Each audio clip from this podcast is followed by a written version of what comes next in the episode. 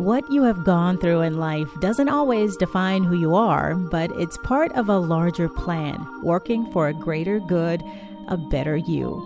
Here is where you'll hear stories of adversity turned into victory, stories of faith, both steadfast and wavering, but testimonies nonetheless that may change your heart, your perspective, even your life. Welcome to Testimonies. Welcome in. I'm Tessa Spencer. And real quick, I want to thank all of you for tuning in over the past several weeks. I really do appreciate, the comments, just kind of chiming in and you guys sharing some of your own experiences. And I hope that you've been inspired in some way. And also you've become more aware of God's presence around you. And of course, how he moves, because he moves. And what's that song? I like the way you move. Yeah, we're going to have to apply that to him, because he can do some amazing things. And also, I hope that you have come to know too, or be more aware how he uses those that you encounter in your everyday life to help you along your journey. And I'm so grateful for a moment in time, because back in July, I became acquainted with this week's guest, and immediately was just like drawn to her, just like this energy. It's almost like I've known her before. That's just for me. I don't know if she feels the same way, but she is many things. She is a wife. She's a mother. She's a first lady. She's a minister. She is an author, and she is a breast cancer survivor. Deborah Rouse, hello. Hello, how are you? I'm doing good. I'm so glad that we made this happen. You're finally here. Yes, I'm so very excited to be a part of this podcast. Thank you so very much for this platform. Absolutely. To be able to share my story. And a story it is. You're from Andrews, South Carolina. Andrews is a very, very small town. We have like maybe 3 traffic lights. Yeah. So you know how small it is, yeah. But we are the gateway to Charleston. It's an hour there, in the Myrtle Beach, and in Florence are 1095. So my upbringing, my mother, I consider coming from a very strong stock of, or very stock of very strong women for me in my life. My mom and my grandmother and all my aunties, they were kind of like moms to me. Mm-hmm. So we were always in church. I was reared in church, in a Baptist church. We were on it every Sunday, going to church, Sunday school, morning service, of course, paying my little tithe and offering every time I got the money. So, we made sure, okay, we're going to keep the blessings of the Lord flowing in the house. Yes. Yes, we're going to keep this, even as a young girl. And I'm so grateful for that, to know that she instilled that in me. And to, today it's no problem with me giving to the church, or just giving to anyone, because my mother always told me I always had a giving spirit. Yeah. I always would cater to the ones that are downtrodden or those that got bullied and stuff like that. It was like you were always there to step in to make somebody's day happy. Sometimes people grow up in that particular environment, and once they get older, sometimes they kind of venture away from their ways, so to speak. I mean, they still have that foundation. The foundation is there. So what has kept you grounded in the spirit and grounded in your faith and staying connected? One was hearing my mom's voice. But I wanted to do, especially, at college, I'm like, wow, it's like a whole new world. Right, away from home. A whole new world. I don't have my aunties around. Yeah. I don't have none of my church members.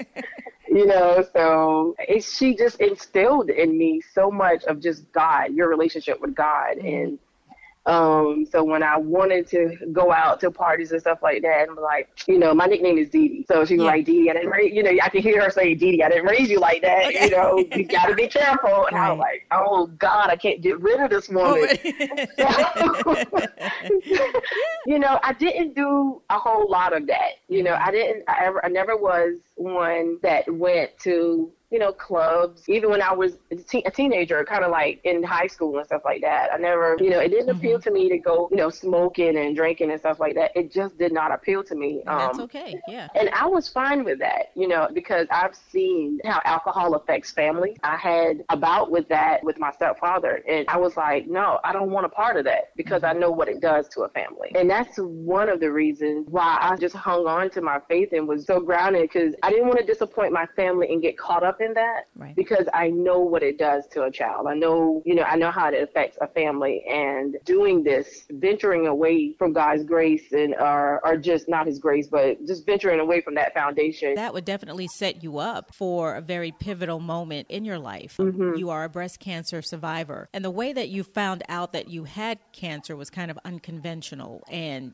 just overall strange. It was. The way that happened. So let's start your testimony. Okay, so the end of January of 2019, probably the end of the month of January, going into February, just doing my breast self-examination in the shower. And I felt a lump, and I was like, this is kind of weird. And me, I love science. I love anatomy. So I'm like, I know this is not normal. I was like, well, I got my my gynecological appointment in March, right before, I think a little bit before my birthday. And I say, well, you know, I'll watch it, and I'll make sure it does, you know, if it gets any bigger, if it changes shape, my skin and everything. So I was just kind of, you know, watching it. And then all of a sudden I started having discharge. I said, okay, well, I really know this is not normal. So when I got to my doctor's appointment, she felt it. She was like, yeah, we need to get this checked out. I was like, okay. But, you know, right then and there, it didn't alarm me. I didn't tell my husband. Okay.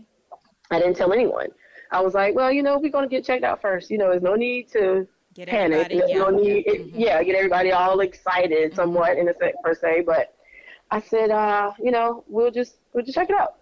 So she sent me to get a mammogram using a mammography machine. I had that mammogram, and they did an ultrasound. Everything came back negative. Even the lady that did the ultrasound mammogram, she was like, oh, you know, don't worry about it. I've seen this so many times. It's just something in your duct. That's all it is. Okay. So I was like, okay. And me knowing that whenever you're in the hospital, nurses really should not even be telling you any type of diagnosis. True.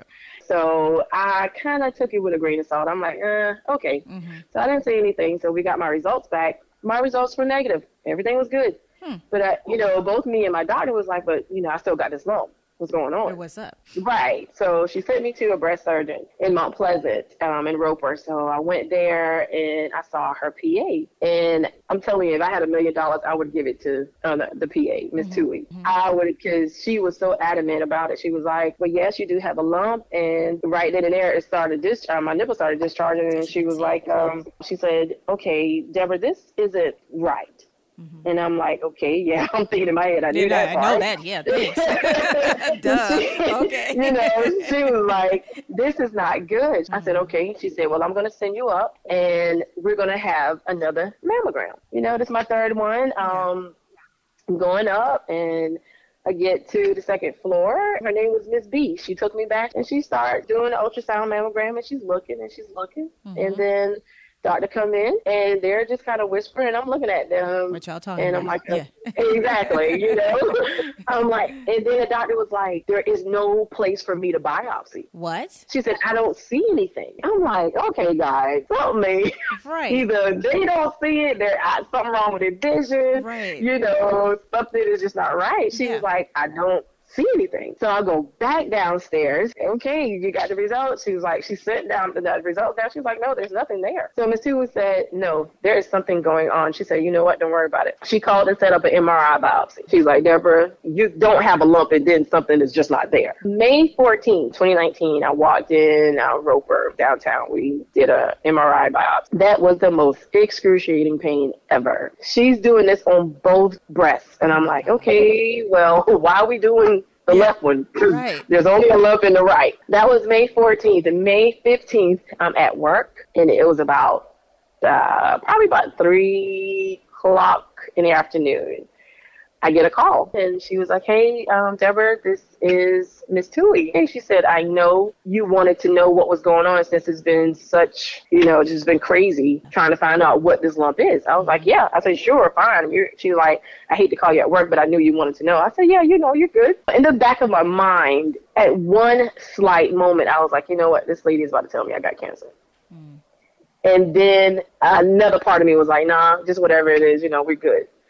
She starts out, oh, you know, your left breast is good. We don't see anything, da-da-da-da. You know, she's giving me, I'm like, okay, all right. And then she goes, but your right breast, Deborah, you have invasive and non-invasive ductal carcinoma.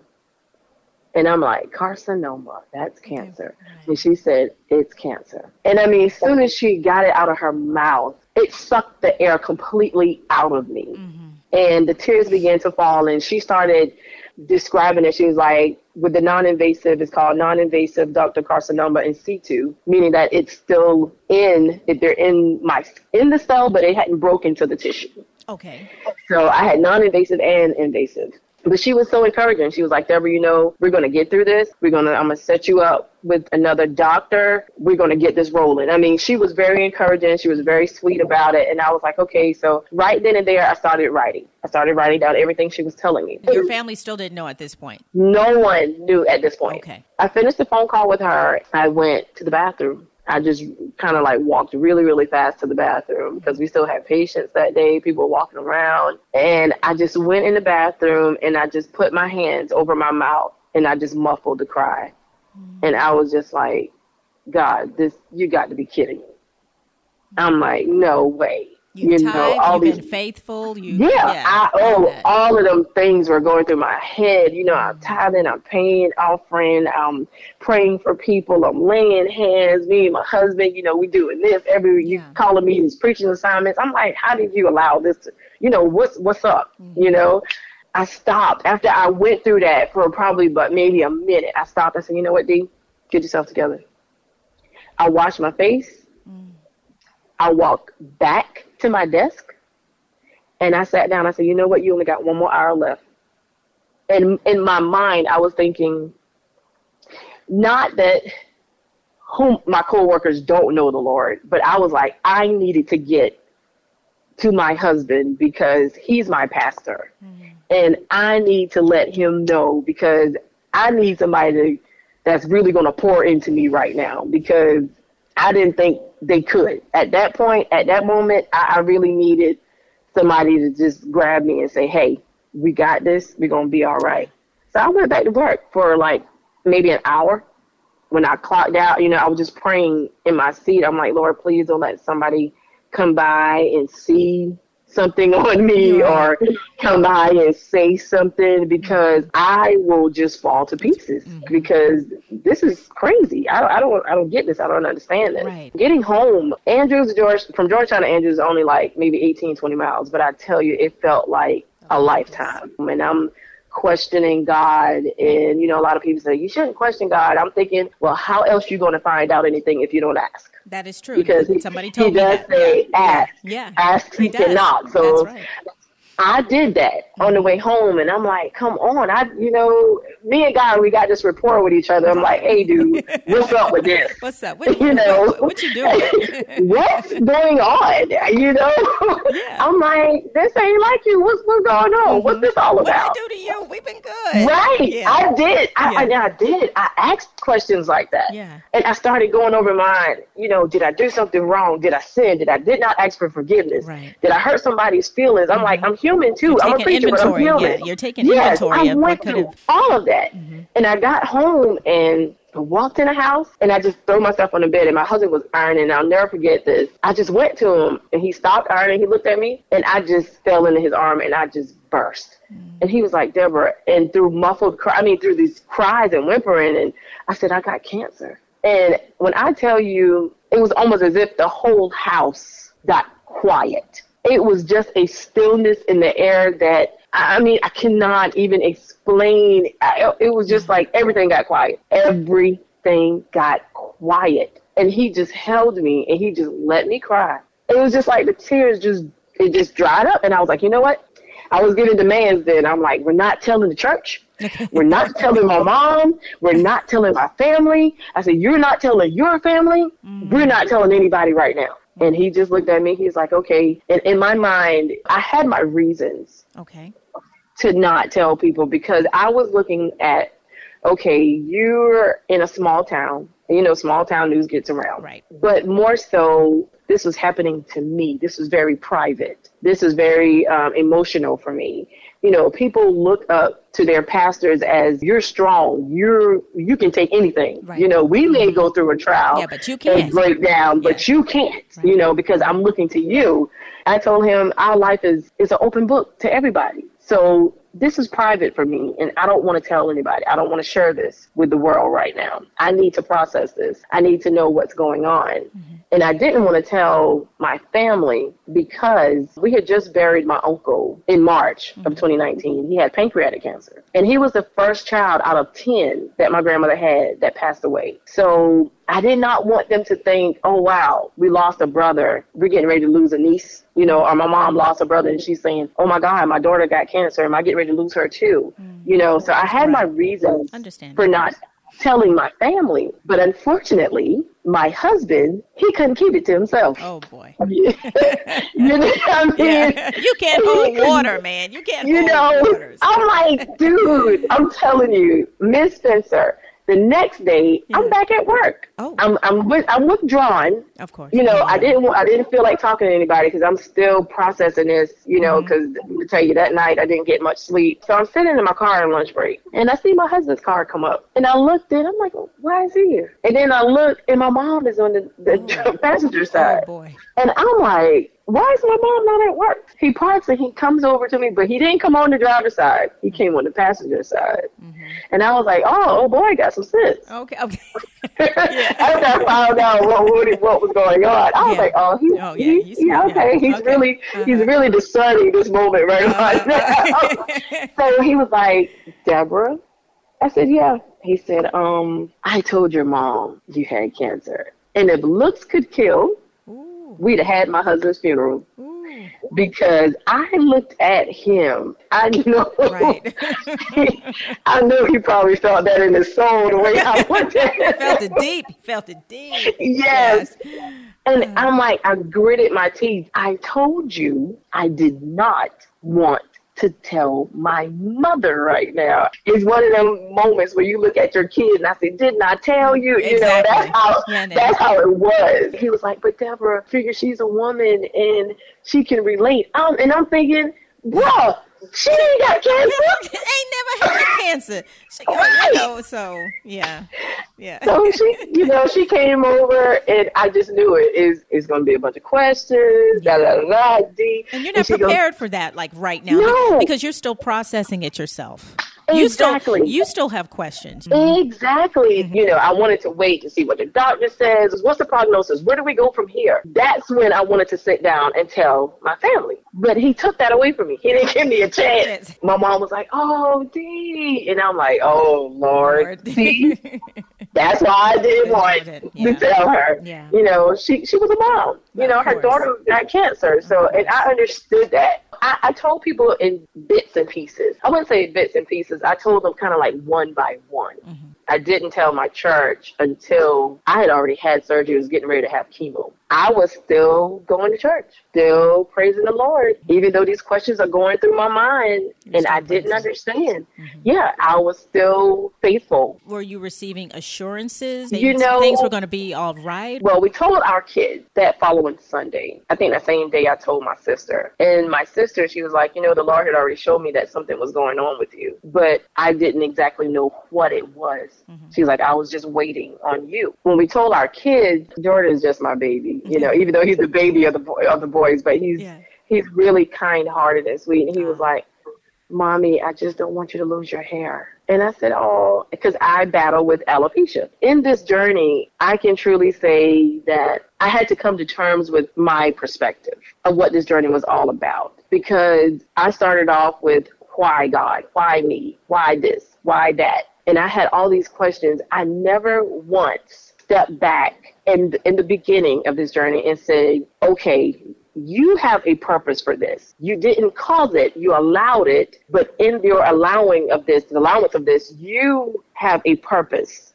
I didn't look at it like that. Because everything, when I tell you, I told the Lord, I said, you know what? You've used my hand to heal people. I said, okay, I'm going to lay hands on myself. I need this to work for me. And knowing that he's not a magician, I was saying, okay, if you can use me to heal somebody else, and I'm just a vessel, you can use the same vessel to heal itself. I was telling him, I said, you know, if you do A, B, and C, I'll be good. You heal me this way and take me out of this trial this way, we will be, you know, we'll be all right. We're good. Exactly. We'll forget all of this ever happened and we can move on with it. Exactly. When I tell you, God was just like, no. Everything I asked, no. And when I tell you, it was just like bad news. Every time I went to the doctor, it was something else, something else, something else. I told him, I said, okay, Lord, I don't want a mastectomy, and I don't want to have chemo. And I'm just telling him how I want to come out. Right. Not one time did I ask him, Lord, how are you going to bring me out? Mm. I just knew he was going to bring me out, but I didn't ask him, how are you going to do it your way? I just told him what I was going to do. I listened to a YouTube where this doctor, he was saying God made him change his perspective of the trial that he was going through, because he had cancer where he had lumps and tumors all over his body. And he said, no, I'm not going to get chemo, because those are, I know what chemo does to the body. Those are like poisons, toxins. And he was almost on his deathbed. Literally, he was on his deathbed. He said the Lord spoke to him so prevalent, so profoundly, and said, go to the cancer center and have chemo. And he said he drug himself there, him and his wife, because his wife was saying she could hear the death rattle throughout the house. She said it was so horrible. And when I'm listening to this, I can remember it so well. I was in my kitchen and I was washing dishes and cleaning up, and I'm listening to this. And he said right then and there, God was just like, you know what, you're going to do this. And he went, and right before their eyes, the tumor started shrinking soon as they started getting chemo inside him. And I was like, whoa. He said it was a miracle. He was at death's door. And so he was at death's door. And chemo by that time, you would think, wouldn't work. Exactly. Mm-hmm. But the miracle happened right before their eyes. And he said one word. He said, I changed my perspective. I had to stop telling God how I wanted to come out and ask God, you know what, or tell God, however you're going to bring me out, I'm okay with it. It hit me like a ton of bricks, because I was telling God, the almighty God, the all-knowing God, the omniscient God, I'm telling you how to bring me out. You know, I'm like, don't you feel small? Don't he? Yeah. He done made you feel real small. Yes. And I repented. I said, Lord, you know what? I'm sorry. I apologize. I said, how in the world could the creation tell the creator what to do? What to do. And so what happened after that? I had my mastectomy July the 3rd. They told me there was no way they actually could have saved my breast. They couldn't do a lumpectomy. Okay. I actually opted for natural reconstruction. Okay. So that was a lot of surgeries along with it. But September 2019, I was in church. Before then, I said, Lord, I went to the altar, and church was going on. I just went up to the altar, and I just laid on the altar. I said, I don't understand. I said, this is a hard one for me. Literally, he gave me the scripture, 2 Corinthians 12:9, my grace is sufficient. And that kept ringing in my spirit, my grace is sufficient, my grace is sufficient. He said, I didn't allow this to hurt you, but I allowed this to bring you closer to me. Mm. And you thought you were already close to him. Right. I thought I was close enough. I'm like, but how close we gonna get? I'm like, I thought I was like skin on the body, you know what I mean? Right. But he floored me with that. I was like, okay. And in September, my husband prophesied to me. He said, Deborah, the Lord told me to tell you that you have to go through this trial, because you're in want of meeting someone. You're going to have to meet someone, and that person you're going to have to minister to. Oh. And I'm thinking, well, Lord, you couldn't let me meet this person in the elevator, and I could be healthy on the street. Right. Yeah. I'm like, why we got to go through this depth? Why we got to go through all of this? Because that way, you'll know it's him when he's working. Exactly. It's never going to be the easy. We know it's never going to be the easy way. Right. It's not going to be the obvious. It's got to be something where you're like, wait a minute. Yeah. Exactly. Mm-hmm. And I did, because I'm telling you, all of my doctors will tell you this, my case. And I'm thinking thousands upon thousands upon thousands of women have had breast cancer. Everyone is different. Mm-hmm. But they were like, your case is just very strange. Yeah. Very peculiar, very different. I'm like, Lord, have mercy. Why I got to get this hard one, Right. And my husband told me, he said, the Lord said, you're going to have to minister to someone, because this person is wanting to kill themselves. Oh. But with you ministering to this person, you're going to save their life. Now, mind you, in 2018, November, Thanksgiving Day, 2018, I saved a 7-month-old baby from choking to death. And yeah, in Hendersonville, North Carolina, my husband just decided we're not going to take a summer vacation. We're going to take a winter vacation. Okay. So here we are. You know, I saved the baby's life, did the Heimlich maneuver. I mean, that was all over North Carolina news. Yeah. I mean, all over on Fox News. Yeah. Okay, so I saved a baby in 2018, and not even 3 months later, I'm fighting for mine. And I'm like, I don't understand this. It makes sense. And now, yeah. Right. And I'm like, now you're saying I got to minister to somebody because they were getting ready to kill themselves. I was like, wait a minute. Well, wait a minute. What about me? Hello. Exactly. But, when he told me that, that really changed my perspective. Mm-hmm. I said, okay, God, this is not about me. I said, this trial right here is not about me. And sometimes when you get to a place where you can actually just step back from it, step back and just walk away from the trial and just look at it again and say, you know what? This really ain't about you. You asked God to use you. You didn't tell him how. Or you didn't ask him how you're going to be used. You just say, here I am, Lord, use me. I'm a vessel. Mm-hmm. I'm available. And when we do that, we never know what's going to happen. He like I said, he's an all-knowing God. Yes, and he already knows, yeah. He told me he wanted me to trust him. And I said, okay. Mm-hmm. At that point, I was like, all right, I trust you. Because you have never failed me yet, man. When I hear that song, all of my life, I've never known you to fail. You remain the same. Wonderful is your name. And I started hearing that song, and I'm like, you are literally showing me I'm going to remain the same. All I need you to do is trust me.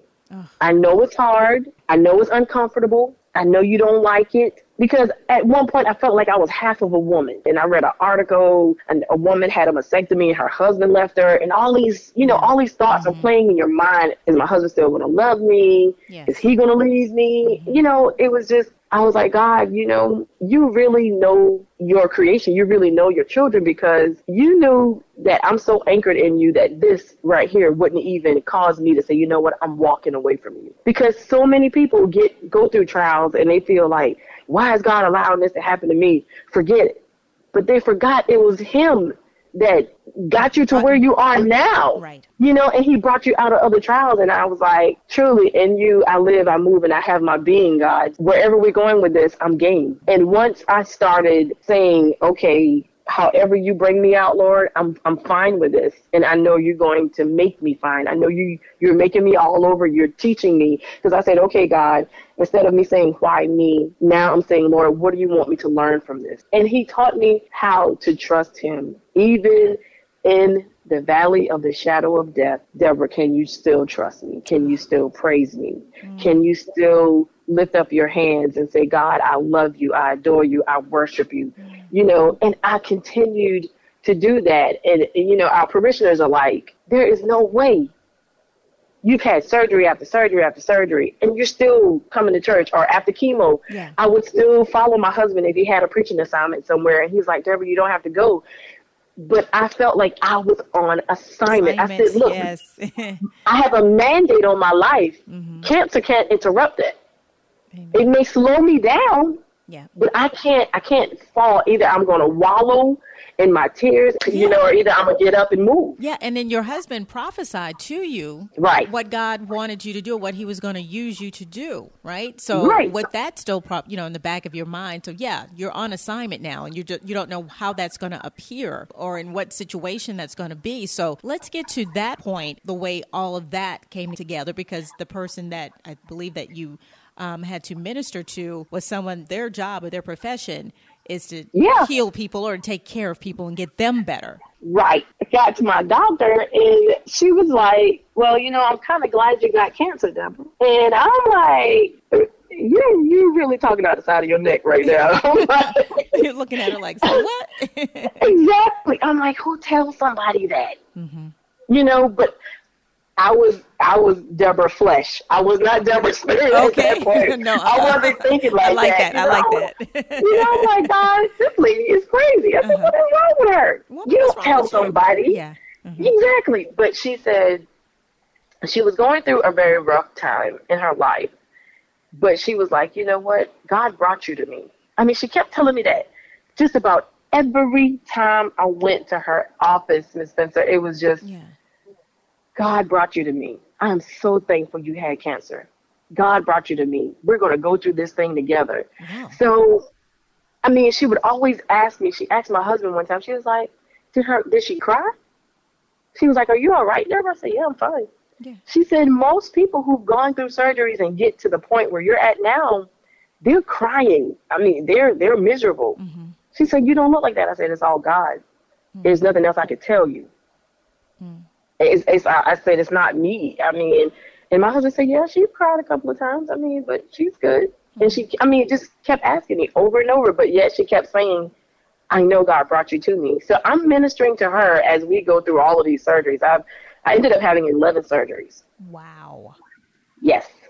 11 surgeries.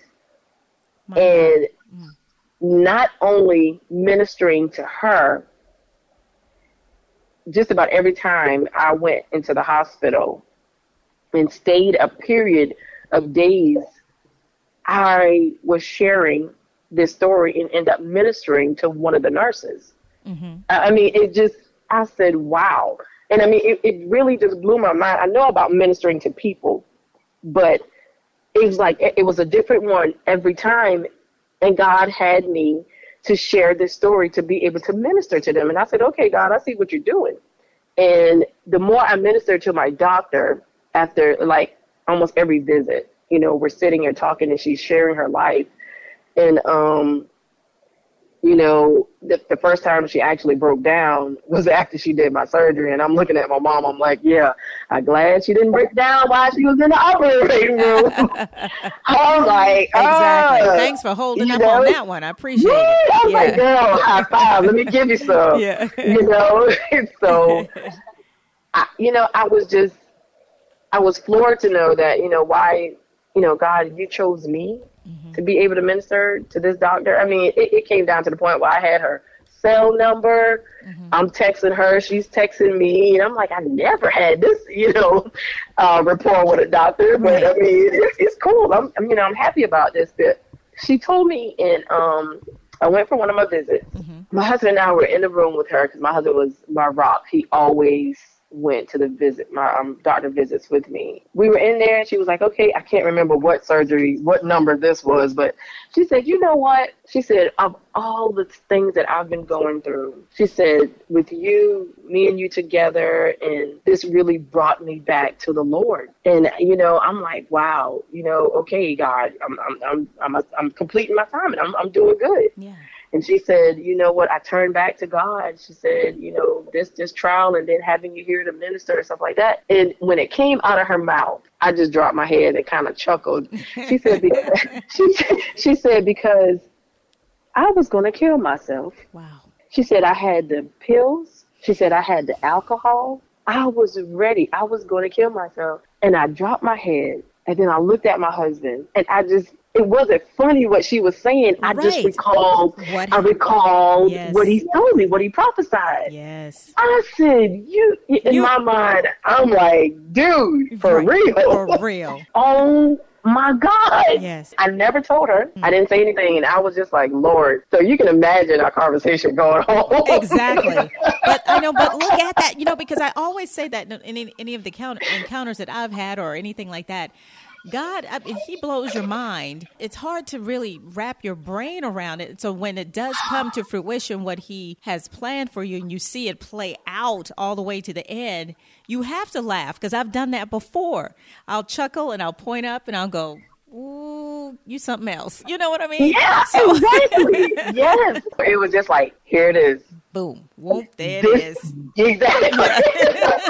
Exactly. Like, this is why I needed you in this place. And you did that. This is why you couldn't just see her on an elevator or bump into her in the wall or something like this. She said, this is too intimate. Yes. I'm like, Lord, you all right with me? All right. We cool. No, we're good. All right. Yeah, we're good. And so with that being said, what's your prognosis now? How are you doing? I'm doing well. I'm still under doctor's care. Okay. I go see my oncologist and my breast surgeon every 6 months now. I told them, I said, well, because of the fact that I know men can get breast cancer too, but I do want to let women know that the older you get, your breast tissue becomes dense. In dense breast tissue, cancer hides. You really can't tell. Well, I was only 43 did. So I'm like, well, you know, that's not really old. A lot of contraceptives, birth control pills, they're kind of linked. The hormones are linked to cancer. And I'm like, well, you know, I was on birth control pills, you know. I mean, we had 3 boys. I wasn't trying to have no more. Okay. So I told my doctor, my breast surgeon, I said, look, I don't want to have to go through this again because I had 3 mammograms and they came back negative. 3. And then, boom, I had cancer. So, and the lump, that's the crazy part. I call it my divine lump. The lump had nothing to do with the cancer. They found my cancer further back, closer to my chest wall. So if the lump wasn't there and I didn't have any discharge, you know, I probably could have been dead today. So, you know, I tell women now, you know, and I really wish that they could invent something that picks up dense breast tissue, or insurances would allow women to have MRIs as they get older, have MRIs, still have the, go through the mammography machine, but still have an MRI. So now every 6 months, I'm either going to have I'll have a mammogram, and then next 6 months I'll have an MRI, because they don't want me having to go through this again. I was like, you're right. I was like, y'all got to assure me something. Yeah. No. We ain't doing this. No, we're not doing it. You know, I don't care. You want me to? I don't care if it's to save somebody else's or whatever. You know. I'm done. Can you move on to the next person on the list? Oh, like look, yeah. I'll do the Heimlich again. You know, if you want me to do that, I'll do the Heimlich again. All day, you know. All day. Really, I'm on a medicine, tamoxifen. I have to take for 5 years. The non-invasive part of my cancer was like 99 and 95% positive progesterone and estrogen. I mean, it was really, really high. I just say, you know, God has been good. I mean, the human part of me, because of the medicine, it gives you insomnia, night sweats, and all that, hot flashes. I'm like, oh my God, I'm going through menopause already. Jeez. Yeah. You know, I deal with that, and sometimes because of the mastectomy, I have no feeling on my right side. You know, it bothers me every now and then. I get a little, I guess, I wouldn't say depressed, but I get a little down during the month of July because I know what happened. You know, it wasn't fireworks and, you know, Independence Day, you know, it wasn't at all, you know. You know, I just keep thanking God. I have a ribbon up over my mirror in our bedroom, and it has Survivor on it because, you know, I look at that every day. And, you know, a lot of people's like, well, you know what? You might have lost your breast, but you're still here. And I'm like, yeah, I get that. I say it's easier to say when you're on the other side of that, but it's still something you deal with emotionally every day, because I mean, literally. And you have a reminder every day. Yeah. Every day. Yes. Mm-hmm. Every day. I still say, you know, God, even with that, I know you're going to bring me over this. I said, it's still fresh. It's only been 3 years. Mm-hmm. You know, I'm a 3-year cancer survivor. So I give God all praise, glory, and honor for that. And I know he knows that, yeah, you're human, Deborah, and you may have some down days, but I know how to reach him and say, okay, Daddy, I'm not doing too good today. Yeah. You know, and I know he's there. Yes. So, but for the most part, I'm trying to get rid of all this weight that chemo, stuck on me. Yeah. Because of that, you know, I'm able to share this story. I've written a book. I was part of a anthology, Strong and Fearless, and I've written my book, My Compass Life, my breast cancer journey. Even though at the beginning of this trial, I was just saying, why me, why me? Now I can say, God, I'm glad that you allowed me to go through this. I'm glad that I had cancer to be able to save somebody else's life. You know, I'm glad that I went through this trial, because not only I wrote the book to minister to people, but I didn't. A lot of people was like, wow, you being a preacher, you didn't put a whole lot of scriptures in it. And I said, well, I didn't want to, because my testimony is a scripture in itself. You know, we are walking epistles. Mm-hmm. So I wanted my testimony. I wanted God to be shown in the testimony. I didn't want to put a whole lot of scriptures, because that might, just that book might be somebody's Bible, because it may reach, I wanted to reach the masses, not just a group. You know, I wanted to reach the atheists. I wanted to reach the Hindus. I wanted to, you know, reach the Buddhists. Mm-hmm. You know, I just wanted to reach a soul that saying, you know what, I'm hurting, or I don't know God, or I don't believe in miracles. Yes. That book is a miracle. I'm a walking miracle. He was there the whole time. You know, he showed me another side of him. I you know, we all know him. And I tell people, those that have accepted Christ into their life know him as a savior. Some people know him as a father. Some people know him as a mother. Whatever you needed God in that moment to be, he said, I am that I am. But he showed me the side of him as a loving father, because the Bible said we can call him Abba Father. Mm-hmm. And I did that. I started saying, Abba, Daddy, I need you. I mean, I just felt like I was just sitting in God's arms and in his lap. And he was saying, Deborah, I got you. You will know that it was only me that brought you out. And I can attest to that. It was only him. I had family around me. I had my husband with me. I had my children. We all believe in praying. But to know that God, it was just like, no, I don't need nobody else's help. You don't need nobody else's help. I'm going to do this for you, and I'm going to show you again how much I love you. God, you're amazing. Yes, he is. Deborah Rouse, thank you. Thank you so much. So glad that you are here. So glad that we have met. But thank you so much for sharing. And people can get your book, My Compass Life. Where can they get that? They can actually inbox me. They're on Facebook. Okay. I'm on Instagram as well. They can also order from Amazon. It's on Amazon. Okay. God bless you and your family. Thank you. And your sons. We're both boy moms. Yes. And God bless you all. And everyone who's listening, I'm sure they'll keep you in prayer. We'll be thinking of you often as well. Thank you so much. God bless you again. Thank you for this wonderful opportunity. You have a wonderful platform where people are sharing their testimonies, and that's what it's all about. We overcome by the word of God and then the power of our testimony. So, I'm grateful. Thank you so, so much. If you'd like to be a guest, or if you just want to share your testimony, call 843-608-0804. That's 843-608-0804, or email testimonieswithtessa@gmail.com.